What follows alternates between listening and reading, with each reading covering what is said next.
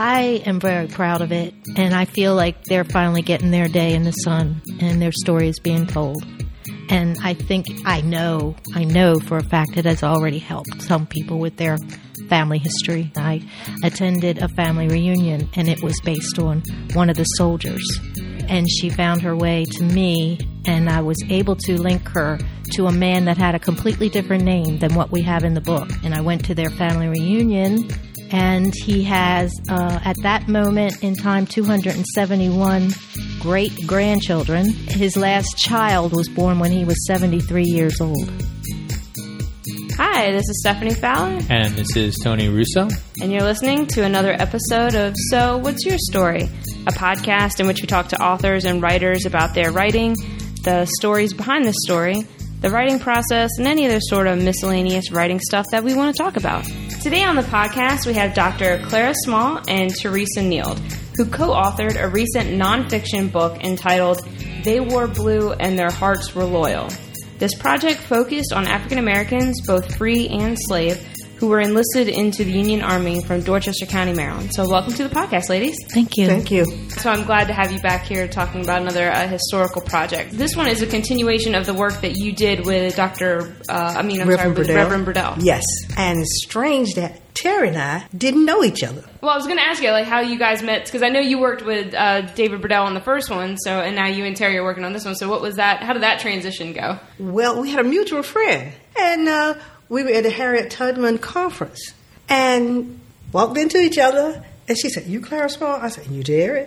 And we started talking about um, what we were doing, and we found we were working on the same thing. It's uh, trying to identify African American soldiers from Dorchester County, Maryland, who served in um, the Union Army during the Civil War, free as well as slave.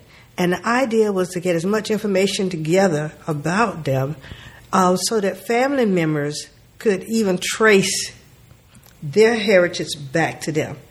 And we became obsessed. And now, Dr. Small, I know you already were working on this, but, but Terry, what brought you to the, what, why were you working on this? That I can't explain. I was researching for an exhibit on the Civil War, eh, specifically on Gettysburg, and one of the soldiers kept um, coming up, and he was from Church Creek, Maryland, which is in Dorchester County, and he piqued my interest. I started compiling a list of as many soldiers as I could find, and then when I met Clara, we sort of expanded the project to include a little bit more information than just the name, rank, and serial number. You two link up and realize that you're both working essentially on the same project. So instead of deciding to be rivals, you decided to team up. hey, why recreate the wheel? Right. She had some information, I had information, so we started talking about it and started putting it together. And it became, um, uh, as I said, an obsession. But plus, working together, we were able to hate to say this word, but proof each other's work. Yes. To vet the soldiers more fully and make sure that we actually had the people who were actually from Dorchester County. Because some soldiers did not identify themselves as being from Dorchester County, just from the eastern shore of Maryland. Oh, so and that's a problem because Yeah. we may have to do an addendum for Eastern Shore Marylanders not identified by county. Hmm. And so it might become 500 or whatever. We don't know.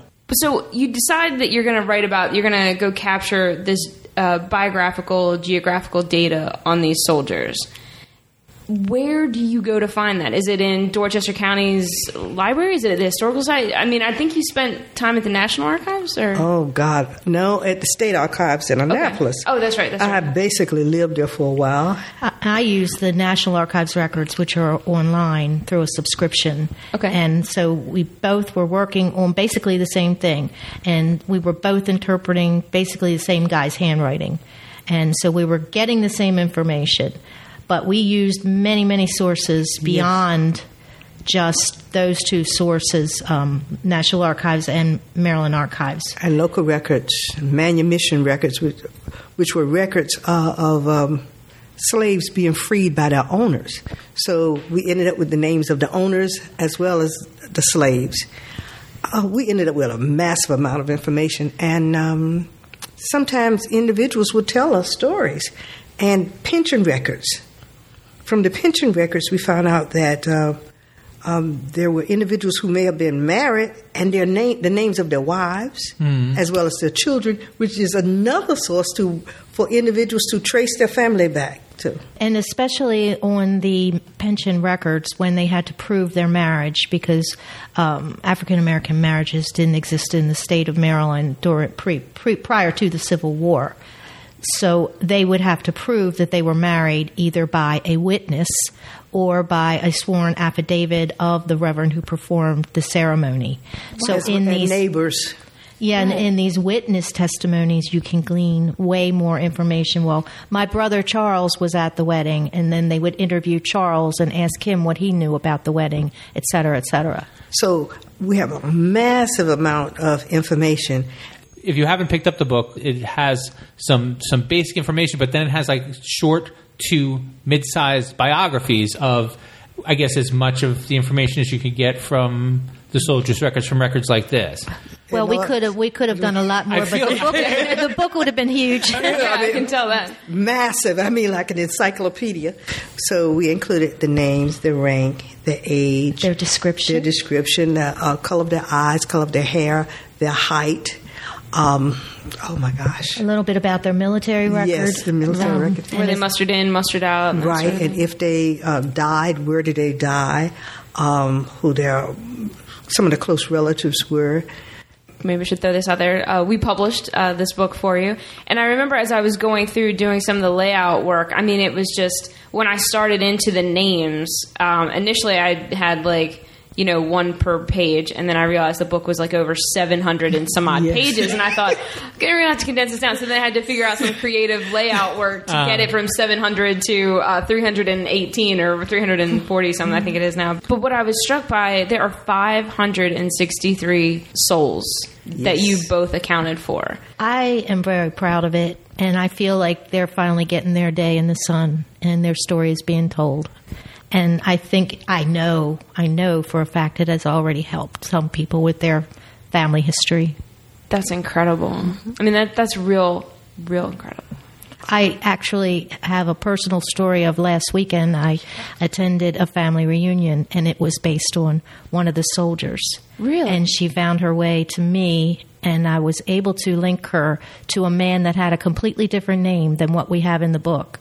His last name was the same, but his first name was Webster. And Webster did not appear in any of the rolls, either from Clara's research, my research, Agnes Kane Callum's Right. research, anyone's research. Couldn't find him. And I finally surmised, put together, and it was a long process that they were one and the same. Wow. And I went to their family reunion, and he has, uh, at that moment in time, 271 great grandchildren. Oh, Get out. And his last child was born when he was 73 years old. So that was an amazing day for me and the person who was the researcher doing on her on her soldier.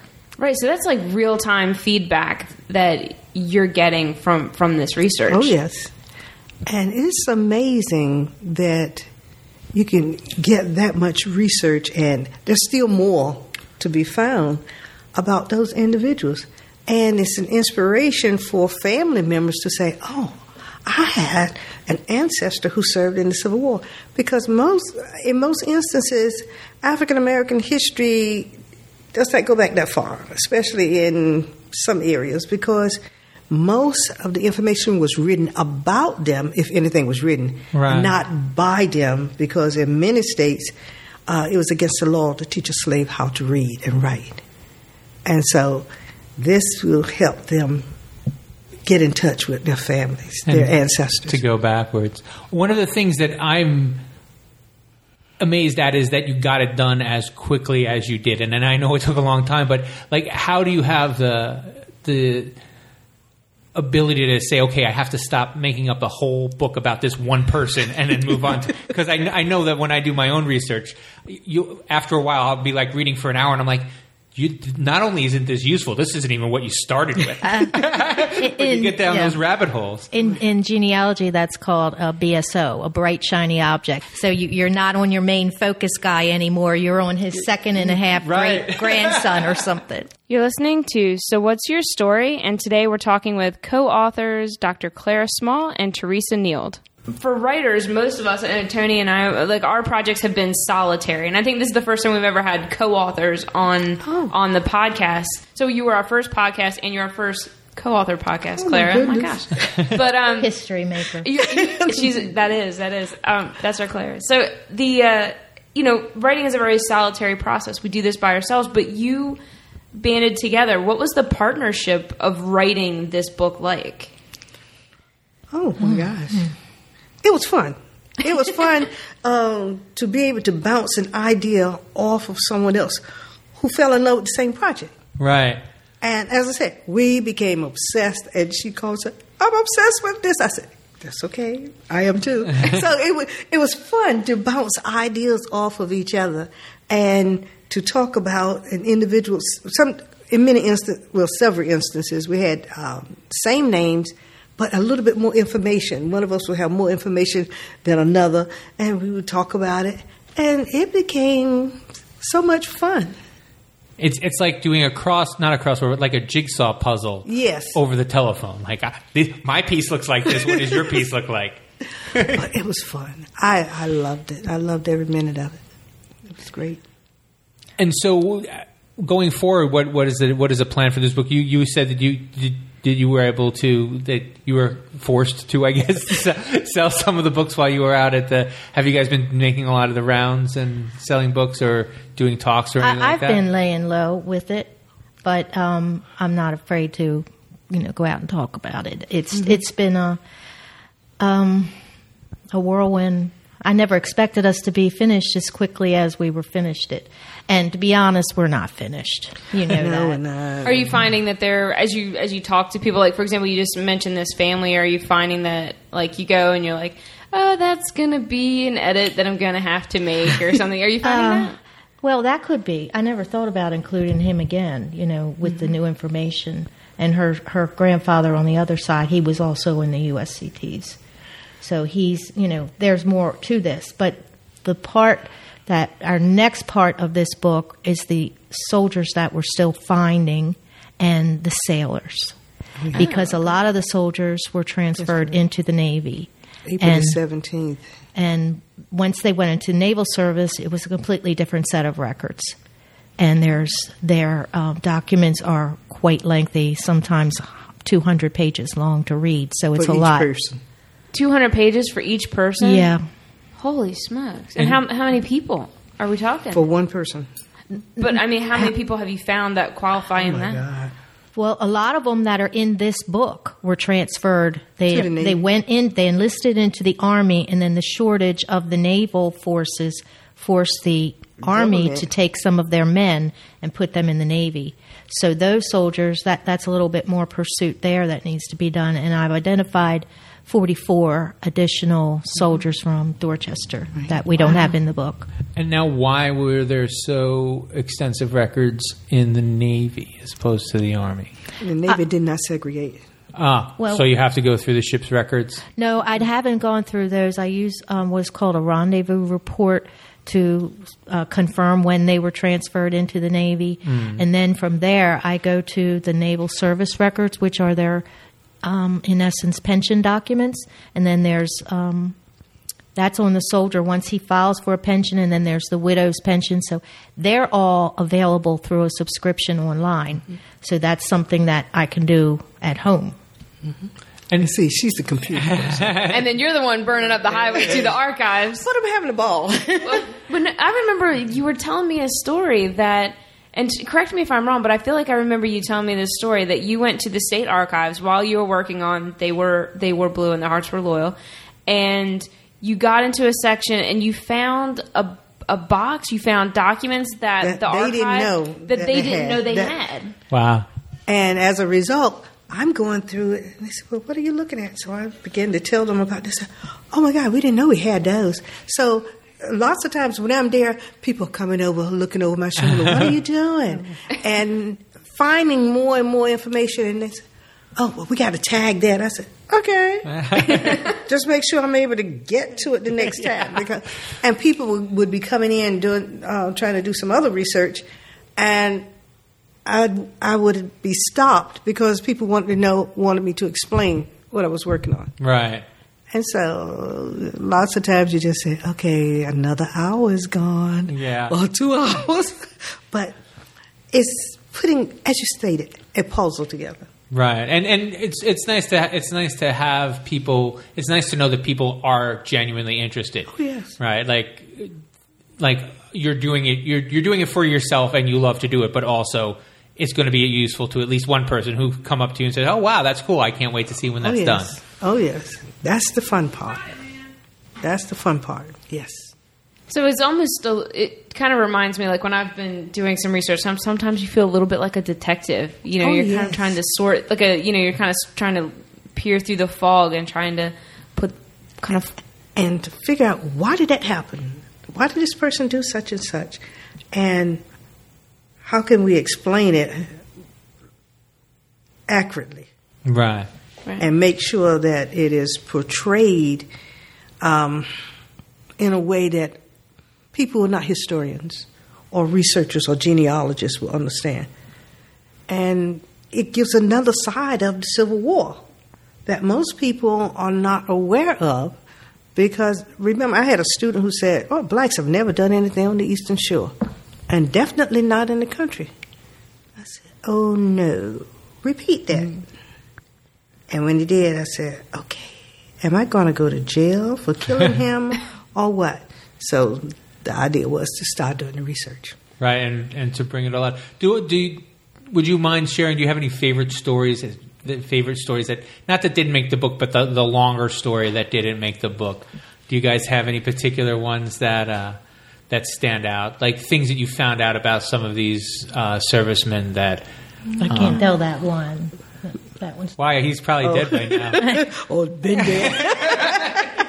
Well, I know when I was I know when I was uh, laying out the book, there was a, a gentleman in here um, who he was free, and I and I cannot remember his name, and I, and I wish I committed it to memory, but he was a free uh, he was free uh, enlisted into the he was enlisted into the into the service, and then he died, and then s- a, a white man tried to make a claim on him, and said that he was his slave, right.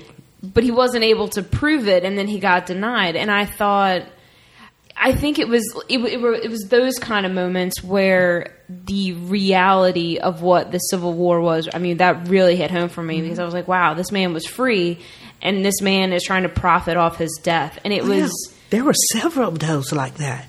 yeah. And you wonder why did that happen? But there were different individuals who were listed as their owners sometimes, and then, as you stated, had to prove that they were the owners. And when they couldn't, they didn't get the three hundred dollars.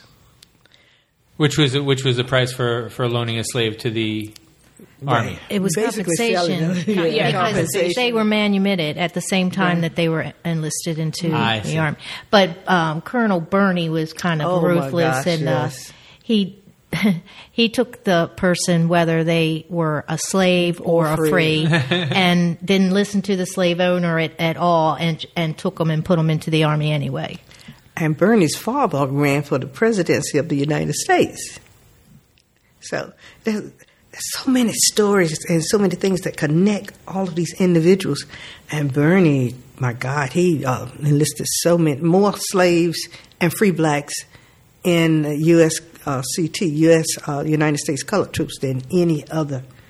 Now, is this you're, you're making it sound like they were shanghaied as much as like how close to Shanghai was that? Not necessarily Shanghai, but close in some respects. I don't think there was a lot of choice. No, at- it wasn't. Many times, I don't It think there were a lot of. It wasn't. Uh, but th- that was the nature of war at that time. I think amongst the free population of blacks, there was a choice, and a lot of them um, went to other states before Maryland even allowed African Americans into service because that was up in the air and it was all over the place for a number of years, wasn't it? Oh, yes, until 1863. Oh, wow. Oh, yeah, the war started in 1861. Um, see, there was a, a lot of politics going on.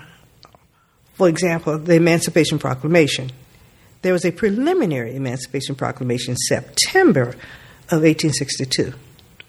With the preliminary Emancipation Proclamation, Lincoln gave the Southern states precisely 100 days to return to the Union. He said, if you don't, then January the 1st, 1863, the Emancipation Proclamation goes into effect. Right. It went into effect. Slaves thought they were free. Okay. So many slaves simply packed up or picked up and left. Okay. many were absconding from their owners long before that. But everybody thought that it was a legal document. Not really. It was a military strategy document. Right. That's basically what it was. can- Right. Right. And it was also designed to make sure that England and France, who needed uh, cotton and called cotton diplomacy, to make sure they did not give support to the southern states. So, a diplomatic document as well as a military document. The Emancipation Proclamation did not free one slave. How do you free someone when you don't have control over the area? right. And you don't. So that that's a wrinkle that most people don't think about. And so it was playing politics with the lives of individuals, also trying to force uh, the southern states back into the union. So it was much more complex than it appears on the surface. Plus, the Emancipation Proclamation did not apply to Maryland as That's a border right. state, and true. it was a mess. And Hicks, who was governor at the time, Who was from Dorchester County? yes, too. so it was. I mean, it's it's a lot of a lot of politics there. And Hicks told um, the recruit, well, the soldiers from Maryland that they would not have to fight any place other than in the state of Maryland and to defend D.C. But there was a skirmish on the Lower Eastern Shore of Virginia, and they were sent out of the state, and it got to be really nasty. And many of the uh, Maryland soldiers felt that they had been betrayed. and I think it was Company B of the First Eastern Shore that was all arrested and put into Fort McHenry, incarcerated, and sent home because they refused to fight Over Out, the line. outside. Yeah, Oh, yeah. outside. Refuse to go over the line. yeah. the- Oh yeah, so it, it, the war takes many turns that are not often talked about or even discussed in school. So you get a little sound bite or sound bite of, bite of this, and you don't get the full details of it.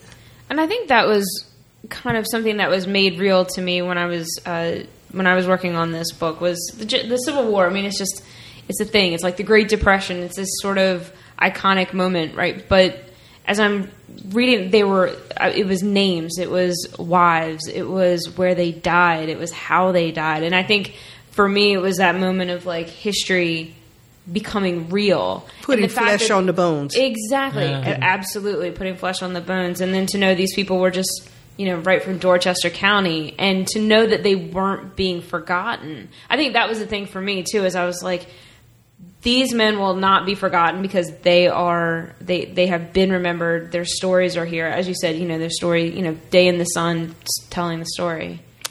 And there's more to be told. Yes. Um, how did how did they get to Natchez, Mississippi, and, and enlist? that was purely Southern. Natchez at that time was known as the crossroads of the South for American slavery. So were they sold into slavery, or did the owner move down there with his slaves in tow Or with and families. enlist them? Yeah. So I mean, there are more stories to be told. You just went a little too fast for me.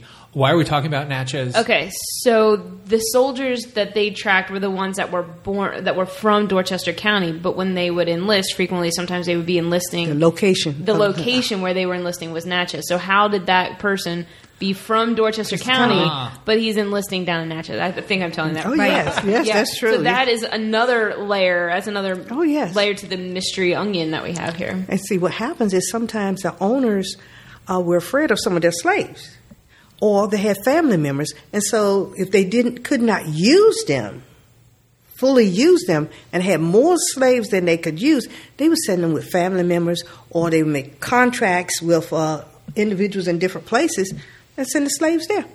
And so slaves would enlist in different areas of the country.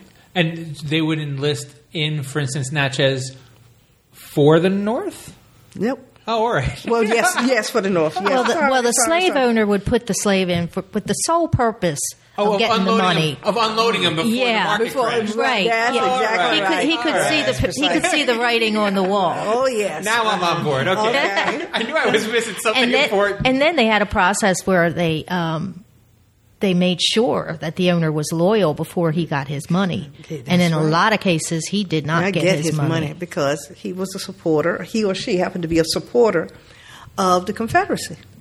And there were many female slave owners. I mean, I think sometimes there is a thought, a slave owner, we think men, we think Right. white men, but there were many of these 563 men that are that are in this book that were owned by women. Oh, yes. I mean, I, I guess shouldn't have been a surprise to me, but I think you know every you know it kind of opened my eyes to that component as well. And some were given to um, women slave owners when they were children.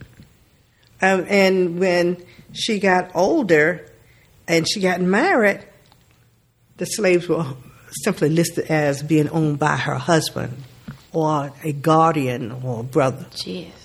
Yeah. But unfortunately, there's one person who we could not list in the book Really? Harriet Tubman. That's right. Harriet Tubman was from Dorchester County.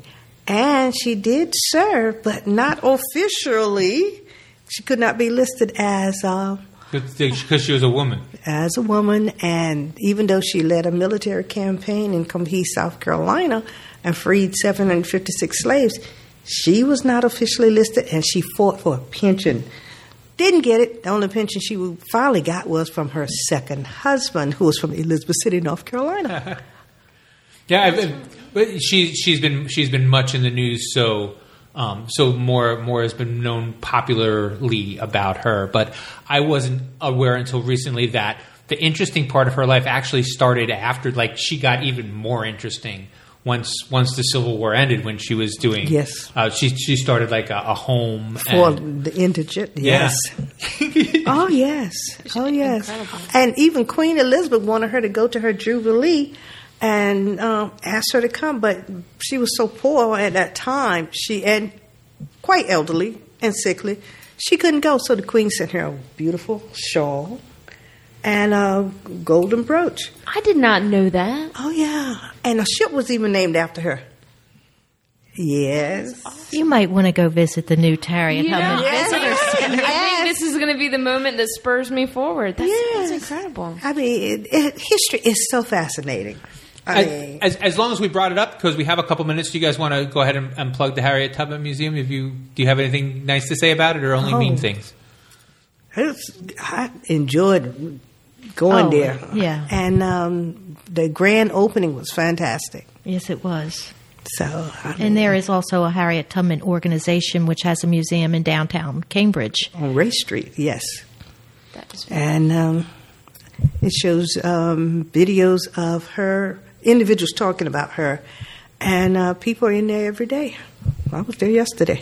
Now, are you both working on Talbot County, or are you still wrapping up Dorchester County before moving on, or simultaneously? How are you We're approaching working on that? top. Well, I I've been um, just compiling a list of soldiers, um, and from that list I'll pull Talbot out because I know that after that we're going to do Caroline. Caroline is, is something I want to do mm-hmm. soon because that's also close to Dorchester. Very much so, and it's a part of the Underground Railroad.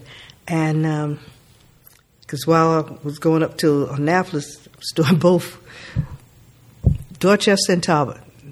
Two for the price of one. Right. 93 miles one way, yes. Well, and the other thing is, I guess you you might find out that you may find out that a lot of these Eastern Shore quote unquote people are Caroline and Talbot. You might have yes, you might have more work done than you know. Yes, Yes. yes. yes. So I've been doing a, um, a line by line uh, alphabetical 5,780 I think I have so far in my database. Wow. So we'll be able to pull from that. Now, when you have a database, are you kind of approaching? I know Clara is approaching this as a historian, you know, professor of history. I know that Clara comes at it from a historical perspective. So, are you coming at it from a genealogist perspective? I guess, or maybe I'm just a collector of dead soldiers. it's um, it's to me, it is very interesting, and without, I, I hate just compiling a list, but that's where we have to start. Sure. Yes. and because the The, the stories, story is so are, the it's stories are so teasing rich. me, it, and I can't wait to. She said, "We'll give ourselves some time after the Dorchester book before we move forward." But We already started. Well, it sounds like you've already got uh, maybe uh, some revisions for the first to you know think about, and then and then moving on to Talbot. Oh, yeah. And then Ca- so would it be Caroline first, then Talbot, or No, Talbot. not Talbot. Talbot then Yeah. Caroline? and that's over. That's over Dorchester. The amount of soldiers Oh, from yeah. Talbot. Because uh, when we go to, when I was going to Annapolis, I was doing Dorchester and Talbot at the same time. Because you're going through the same records, it didn't make sense to just close Right. the book and start all over again. Sure. So, If your eyeballs are already on the page. oh my God, yes. and so again, we were pulling, uh, putting the information together. Yeah. And I think that was the other thing that sort of struck me about the project was how many. I mean, I had no concept of how many African Americans served in the Civil War from this area, and then to find out it's hundreds and hundreds of men that that served. It was I was sort of staggered by that statistic. Well, I think it was 8,800, something like that, uh, from the state of Maryland. But the Eastern Shore had an abundance. For Somerset and Worcester County, which also includes now um, Wicomico, uh, 1,840 something. And that's what uh, Burdell that I did. Uh, Men of Color to Arms. And now 563 and more than that for Talbot. I mean, just the lower shore. That's a massive amount of soldiers. Right. That I mean, it just it was sort of mind boggling. I mean, when I when I found out about the book that you did with um, Reverend. Burdell, Men of Color to Arms, which cataloged Worcester and Somerset together because Wicomico didn't become a county until after the Civil War. Right. So we we can kind of just, but that was all that territory, and then to know that you both are continuing on to track this data. I mean, it's incredible, and I just my hats off to you both for, for going after it. Labors of love, obsession. Do you know what I always have as a labor of love? and an obsession, Yes. What? your limericks. Absolutely. How can people get a limerick? Well, if you like the show and you like what you're hearing, and maybe if you would like a limerick and a haiku, what you can do is go to www.sowhat'syourstorypodcast.com. Click on the contact us button and give us your name, your email address, uh, a mailing address. You can pick a word. Tony will put it into a limerick. I will make it into a haiku. We will put it on a fancy schmancy postcard. We will put a stamp on it and pay a guy to bring it to your house. Just like it's pre-Civil War era. And maybe it'll come on a pony. Maybe well, and and also if you want to take a look at the postcards we do because we had postcards printed, you can see them on the So What's Your Story podcast. Absolutely, they look very, very cool. They're a very uh, old school, vintage uh, letterpress, which would have been Civil War technology. Maybe. website. All right, Stephanie. Well, now this is part of the show where you thank the guests. Well, Clara and Terry, thank you so much for for being on the podcast and talking about this with us. Thank you. Thank you. So, What's Your Story was recorded at Saltwater Media, an indie book publisher in Berlin, Maryland. Visit us at sowhat'syourstorypodcast.com where you can find past episodes, guest bios, shows notes, and all sorts of fun stuff. You can subscribe to the podcast on iTunes and Stitcher Radio. And if you like it, then feel free to give us a good review. Tell your story.